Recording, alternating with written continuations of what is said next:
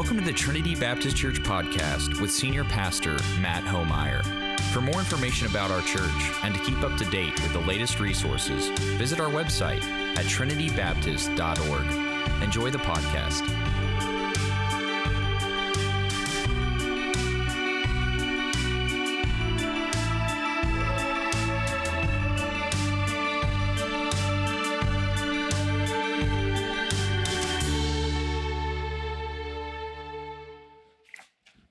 Morning. You sound great. I haven't had a chance to look at you to know if you look at you great, but I'm assuming you do. You sound wonderful this morning. It's so good to be together uh, on these occasions when we can gather the whole family of God together. And uh, we're thankful to do that today. I think our next one will be in July. We'll do it down at Tri Point and it's fun to uh, experience a little bit different worship venue and worship style to meet other members of the church and the family that you may not have been able to meet and certainly to celebrate together afterward. Um, i'd like to read for us our scripture today. We will be in john chapter 2 john 2 verse 13 through the end of the chapter there in 25 and i'll pray for us in a minute but want to read this for us as we begin. John 2 13 through 25 the Passover of the Jews was at hand, and Jesus went up to Jerusalem. In the temple, he found those who were selling oxen and sheep and pigeons and the money changers sitting there. And making a whip of cords, he drove them all out of the temple with the sheep and oxen. And he poured out the coins of the money changers, and he overturned their tables, and he told those who sold the pigeons, Take these things away. Do not make my father's house a house of trade. His disciples remembered what that it was written, zeal for your house will consume me. So the Jews said to him, What signs do you show us for doing these things? Jesus answered them, Destroy this temple, and in three days I will raise it up. The Jews then said, It has taken 46 years to build the temple, and will you raise it up in three days? But he was speaking about the temple of his body. When therefore he was raised from the dead, his disciples remembered that he had said this, and they believed the scripture and the word that Jesus had spoken. Let me pray for us. God, your goodness overwhelms. Your goodness is beyond description or understanding. The depth of it and the breadth of it covers so much in our life, every hair of our heads every atom of our being, every molecule of nitrogen and oxygen in our air, every bit of it and more, God, you are Lord over, and your goodness infects, even when it seems like from our perspective it doesn't and we struggle to understand. Help your goodness to be known in our lives today. Your love for us, your grace, your mercy, your forgiveness, known in our lives today, that we would see you as clearly as we are able on this side of eternity, that we would see you as you've revealed yourself to be and not as the world so often confuses. And may you meet with us today. In your name we pray. Amen. There's a rumor out there started by a particular 11 year old fifth grade girl who may or may not live in my home that the big draw for fifth and sixth grade today was not Easter eggs, but being able to skip out on the sermon. And so I am uh, unsure of how I should feel about that. It is wonderful to see so many children here uh, and wonderful to be able to worship together and also celebrate and have fun together, both of which are so integral to the life of faith and discipleship that we live. There's really nothing in our culture, in our world, that compares to the temple in the time of Jesus before and after. I mean, not in size or in beauty, Ever since we figured out flying buttresses and then figured out steel, we've been able to build amazingly beautiful and awe inspiring structures, uh, bigger and, and, more impressive, I would say, overall than the temple architecturally. But as far as what the temple brought together, we don't have anything to compare it. The temple brought together the, the religious part of life for, for those in, who were Jewish. It brought together the cultural parts of their life, their somewhat of their, their social life, their cultural way of being, the people that they were had its fulfillment there. It brought together their political life. I mean, Rome aside, it was the temple they looked to to how they should relate to Rome. It was their temple they came and, and paid taxes at. We don't have anything closely resembling that. I mean, we have a seat of government in, in DC or in Austin, and we can go and visit these places. Uh, we can go and, you know, it, it, took me a long time, but at 37, I finally made it to DC, and, and it was amazing. I mean, I loved it. It was amazing to walk in to the Capitol and see the White House and, you know, see all of these things and the Library of Congress and just being in that space. It was moving, but it wasn't spiritually moving. I, I knew it wasn't the seat even of, culture, much less my spiritual life, where would we say culture's seat is? We would probably have some disagreement about this. Maybe it's sort of in the, the, the, metaphorical Hollywood space, right, that shapes so much of our culture, what we take in, what we see, what we view, that shapes so many things. Maybe it's more a little bit north up in Silicon Valley and all of the, the internet startups that have started out of that space that shape our life. I mean, how often today have you been shaped by Facebook, Amazon, Apple, Google? These places, they, they fill our world daily, hourly, minute by minute sometimes. Or maybe it's, you know, that American city on the hill, New York, which, uh, you know, with its, its financial district and Broadway and we look to New York for so many things. None of those really get at the fullness of a monolithic culture center, not like the temple. And we have no spiritual center of our culture. It's spread out and it's disseminated and it's here and it's there and it's a lot of it. There's no center to that that we might trek to in our culture. But the temple, can you imagine it? Brought all of that together. The biggest thing virtually anyone that came to the temple had ever seen sitting up there on the mount was the temple of God. They came to worship. They came to understand their culture and be with their own people. It was all wrapped in there together. Again, we, we struggle to understand the importance of the temple and what it meant to the, and even more than this cultural, political, spiritual space, it represented God's promise to his people. God had said that I will, and more than the promise of God, that it was where God would reside, that God resided in the Holy and Holies. And if God's activity on earth could be located in one spot, it was that little room in the center of the temple. That's where God was. And so you came to the temple to be close to God. You came to the temple to be close to one another. And as long as the temple stood, you knew there was a promise of God. And, and, you know, go through a long list. The Babylonians may defeat us. The Persians may defeat us. The Greeks may defeat us. The Greeks may defeat us a couple times. The Romans may defeat us. But as long as the temple stood, there's this promise that remains, the thread of a promise. And one day when God does something, it's going to happen here we know this place will somehow be involved in that.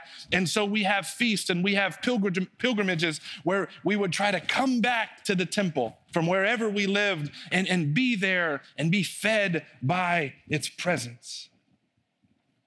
In our scripture passage today, our story takes place in the temple at the time of Passover. So we remember the Passover story from the Old Testament.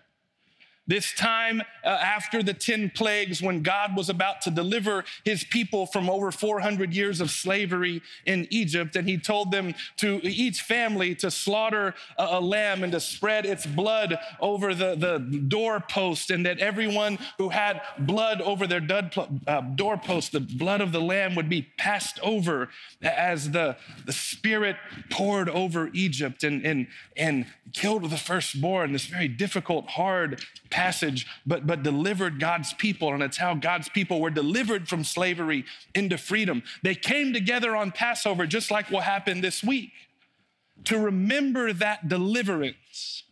But over decades and decades and centuries and centuries, yes, it was about remembering that event, but it also became about looking forward, looking forward to the day when God would do it again. And so people disagree about how many people might have been in Jerusalem about this time, but kind of a conservative mid estimate, I just generally aim for the middle if there's differing ones, was maybe as many as 300,000 people poured into Jerusalem this time. I mean, you know, think Final Four weekend here, right? I mean, you know, big, that's a lot in San Antonio, much less in a city of Jerusalem, much less 2,000 years ago when travel was so difficult. 300,000 extra people pouring into town, wondering about God's promise, wondering about God's deliverance. And it was an emotionally uh, pregnant time for the city of Jerusalem when uh, Rome poured in in force to make sure no revolts happened. Revolt was on some minds. Some minds were fearful that we've got a decent deal set up with Rome. We don't want to screw this up. Anytime there's a conquered people, there's a portion of that conquered people that benefit greatly from the conquering. And others in between that didn't, they feared like any time, right? We, fear what is and we fear what could be and we just kind of want things to say the same and, and people coming from all over and it was a emotionally charged time that we find in our passage today so everyone that would have come into jerusalem this time would have come to the temple at least once it's just like now you know if you come to san antonio you're for the first time you're gonna go see the alamo you may not know much about the Alamo, you may not know any of the story, or you may not be Texan, but you're gonna go see it just to see it. Now, this was even more than that. You might have gone every day just to sit and wonder at it, but there were some responsibilities you had. Uh, every male of age, so that's probably 13 and over, would have had to pay the half shekel tax to the temple. And you couldn't just come with whatever coins you brought from wherever in the Rome that you moved, from wherever in the provinces you moved. No, you needed temple coinage. You also had, every family had to make the sacrifice of an unblemished animal. So, an animal without spot, an animal without injury, an animal with no, you know, stubbed hoof or bruised thigh or cut on its neck or something like that. You know, that's hard to find. And it's real hard to transport one 50 miles, 100 miles over a difficult journey. And so, what happened was in the outer court of the temple, a business sprang up sanctioned by the temple. And so you couldn't just bring your coins because it wasn't standard like today. How much gold is that piece? You know, how much silver or copper or bronze is in that? The weights weren't all the same. So there were money changers, there were bankers out there who, who would come and say, well, we'll weigh this and figure out, you know, what a Nazareth coin might have been or whatever, Syrian, whatever it was, and we'll change that for you into temple coinage. And by the way, we charge, you know, a 1% to 3% fee for our services. My dad's a banker. I know how this works. And then there were others that, so you imagine that on one sort of side of the outer court or all of these different money changers, like, you know, going to the airport when you need to change money when you travel internationally, they're there ready to do this for you. And then the others, they provided the service of unblemished animals. So if you could afford it, you sacrificed an ox. And if you couldn't afford that, you sacrificed a lamb. And if you couldn't sac- uh, uh afford that, you sacrificed a dove. And so there were oxen vendors and, and uh, sheep vendors vendors and there were pigeon vendors there that would exchange, you pay them, and there's your unblemished animal. You didn't have to bring that from wherever you were. So it was a market. Now, just imagine for a minute to put ourselves in the passage the sound, the noise, the smell of that place.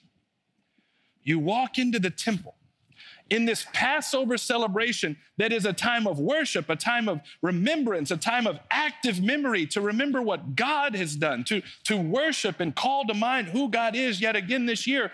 And you're, you're assaulted with the smell of all of these animals. Unblemished animals still do everything a regular animal does, y'all and the clink of coins and the smell of the masses who, you know, they didn't stay at a Holiday Inn Express and take their shower every day, right? It was, travel was sweaty and it was hot and it was dirty. And all of them pressed in there together in this space that, that must have been uh, maybe anything but a worshipful space.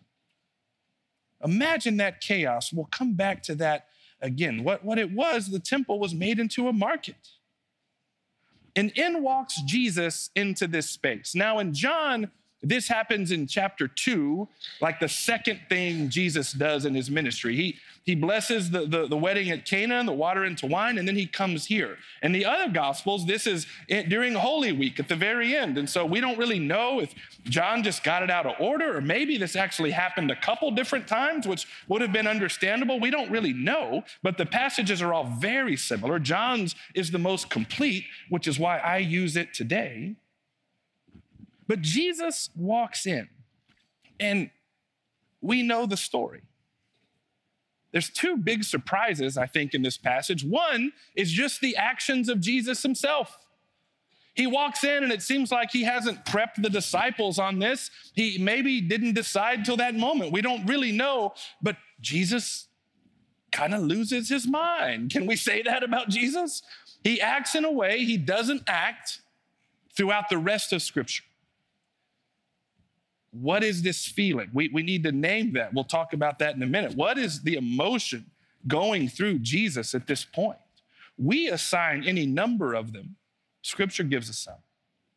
But whatever it is, he, looks around and he sees what? He sees the, the ritual and not the heart, maybe. We're not really told. He sees maybe all of these financial, practical ritualistic, religious barriers to just knowing God, maybe? Or maybe he sees the futility of the whole temple structure now that he is here. He is the temple. And this whole rigmarole is an adventure in missing the point since Jesus is now here fulfilling this. The Holy of Holies is him, not in that space. Maybe all three of those. Whatever it is, he finds some cords and some rope and he rolls them up it kind of seemed like something he might have played with as a kid with his brothers and sisters. You ever roll up a towel and pop your brothers and sisters? Kind of looks like Jesus has done this before. Rolls it up. He starts whipping those unblemished animals. That's a problem enough in itself. Not blemished, unblemished anymore. And it's a crowded space. He drives out all of the animals. Stampede, chaos, women and children and families scattering everywhere. He, he drives out the lambs. He drives out their, their caretakers and their vendors and those that had bought them and were going, it was their living. He, he, he drives out the people that are there purchasing everything. And he goes to the, the vendors, the, the money changers, the bankers that are there, and he pours out their table, their, their coffers, and he turns over their tables and all the profits mixing together there and the coins from all the land and kind of picks on the poor pigeon vendors. You know, these are the, the small guys and says, You guys get out of here too.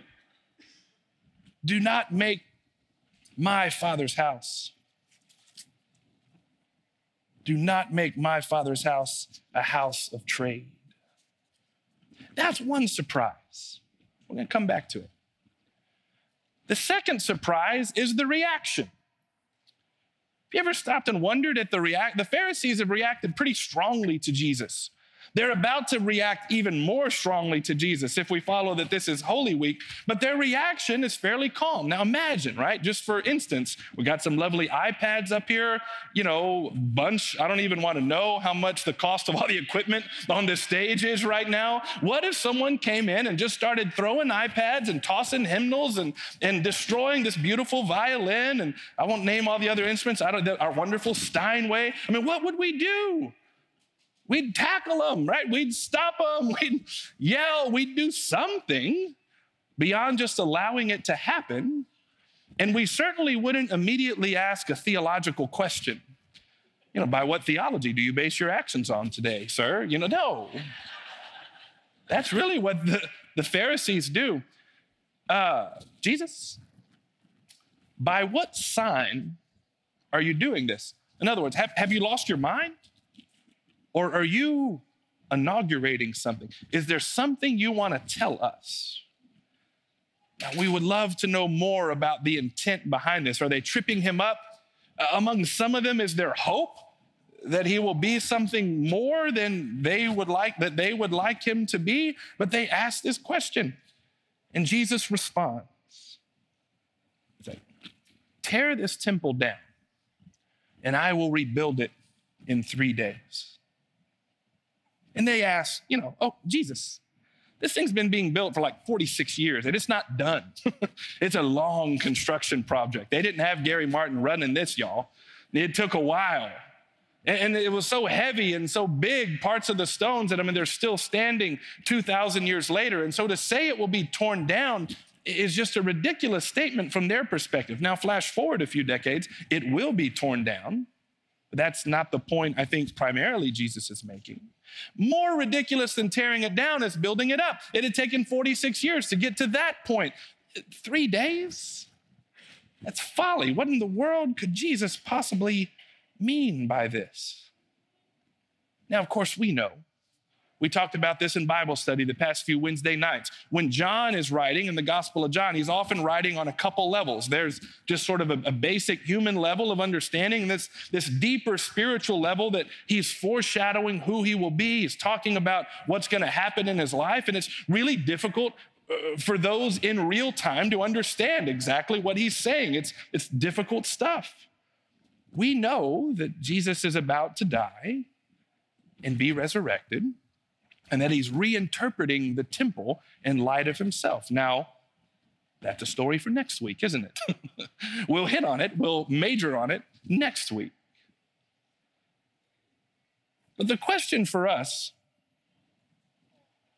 is what do we do with this whip cracking and table toppling, toppling Jesus. I've worked on that all week and I stumbled on it.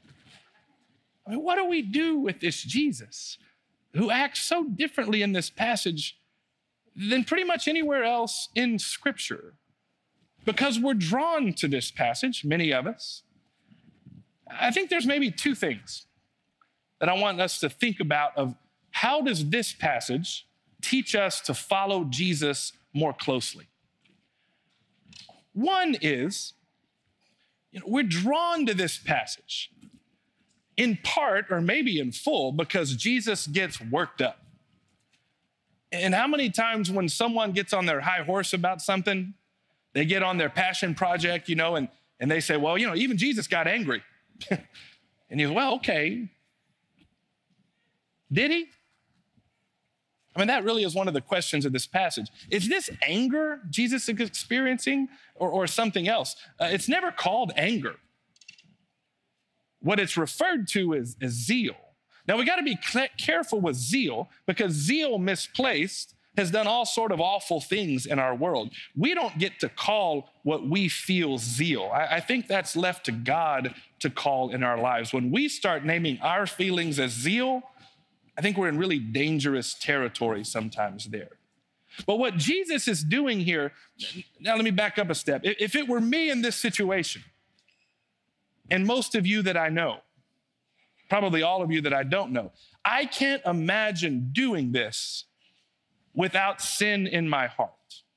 I can't imagine table topping, whipping animals, causing a stampede, causing a ruckus without anger, without vengeance, without wanting someone's downfall, without wanting someone to pay. If I let myself go like that, all of the, these sinful feelings would come up and it would be acting out of that. And yet we're told Jesus didn't sin, so that's not what this is. Jesus came to remove all barriers between us and God. Jesus came to, to pave this path from wherever we are in life straight to God. And he walked in that day and saw nothing but barriers between the people and the God who loved them, the God who had delivered them. Instead of celebrating deliverance, they were enslaved to this ritualistic, difficult, complicated, troublesome system that was irrelevant because he was now here and it's zeal for holiness, zeal for the ways of God that drive Jesus into this getting worked up. There are parts of us, and I've been told this, that, that really wish Jesus operated more like this. They wish Jesus would have got worked up a little more often. They wish Jesus would have showed this side of himself a little more often. Why? Not because they think that'll teach them more about Jesus, but because we would like Jesus to look a little more like us. That's how we work. We get worked up. We want a clean house. We want some righteous anger sometimes. We think it makes us feel good. Hear me very carefully. How do we follow? What does this passage teach us about Jesus? What it doesn't teach is it doesn't justify your anger. It doesn't justify violence. It doesn't justify getting worked up in such a way that harms other people. The way of Jesus is still forgiveness, grace, and love, as we'll see. It's a call for a passion for holiness, a passion for the ways of God, a passion that any barrier that might exist in any life, a barrier between them and God, would be removed so that they might know the God who loves them. Two, we understand by looking back what Jesus is talking about when he says he will rebuild the temple in three days. He will be crucified and he will be resurrected. And the Holy of Holies is now no longer in the temple, but will reside in Jesus that where Jesus is, the center of God's activity on the world is there. It is no longer stationary. It is no longer hidden. It is no longer behind walls. It is accessible and out there and on the loose around Jerusalem and Galilee. But if we take this a little further, what happens next in the story, if I can give away the ending, is Jesus resurrects and he ascends to heaven. And what happens then in Acts 2? He sends the Holy Spirit, fully God, and pours it out on creation. And so the Holy of Holies was in the temple, and then it was in Jesus. And then after resurrection and ascension and Pentecost, the Holy Spirit is now in us. The center of God's activity in the world. Hear this miraculously is in you and me and our brothers and sisters around this world. It doesn't make us God. It means that God's activity in the world is given to us and placed in us and comes in and through God's leading of us.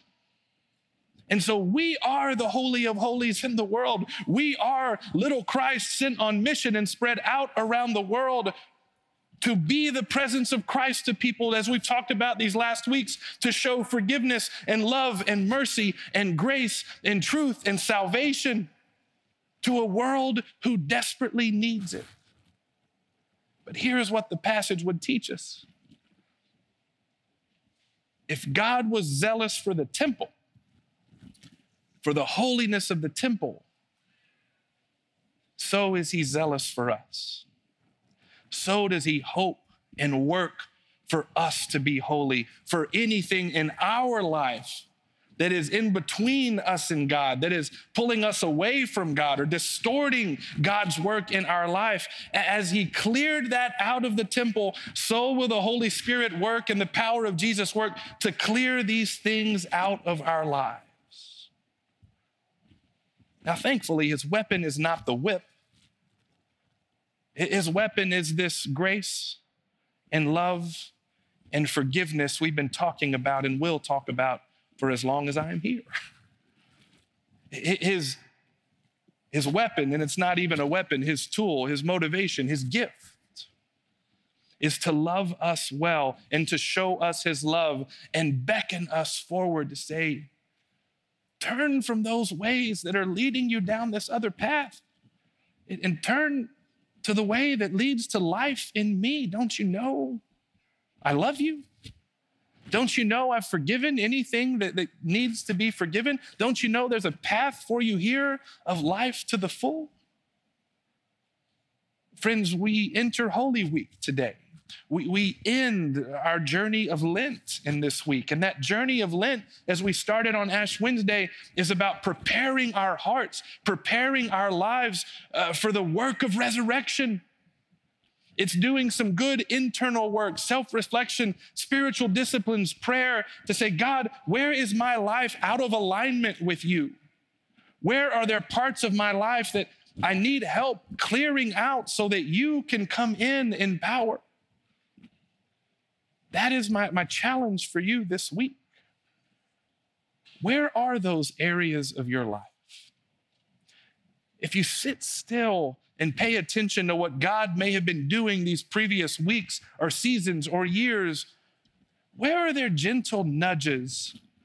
Maybe to step out in faith, maybe to a ministry to which God has been calling you.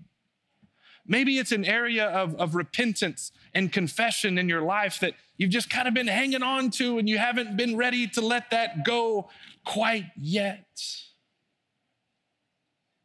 Friends, resurrection is coming. And we want to be found ready.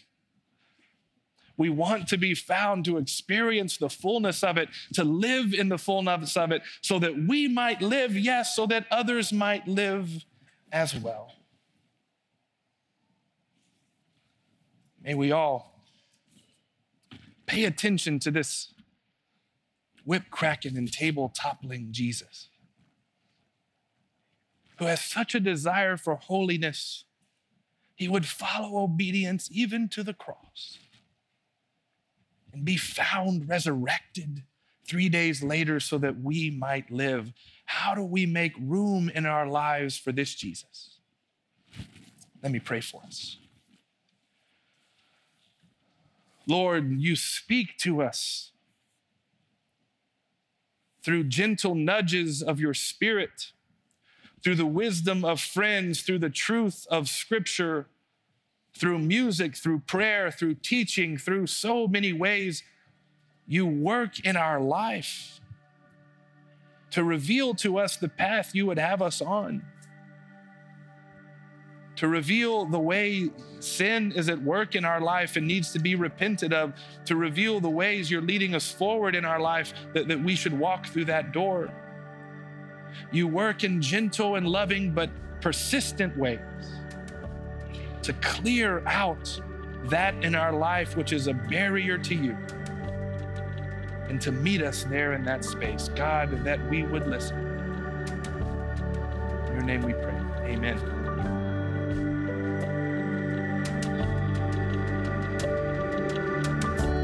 Enjoyed your segment of the Trinity Baptist Church podcast with Senior Pastor Matt Homeyer. Join us next week for another segment.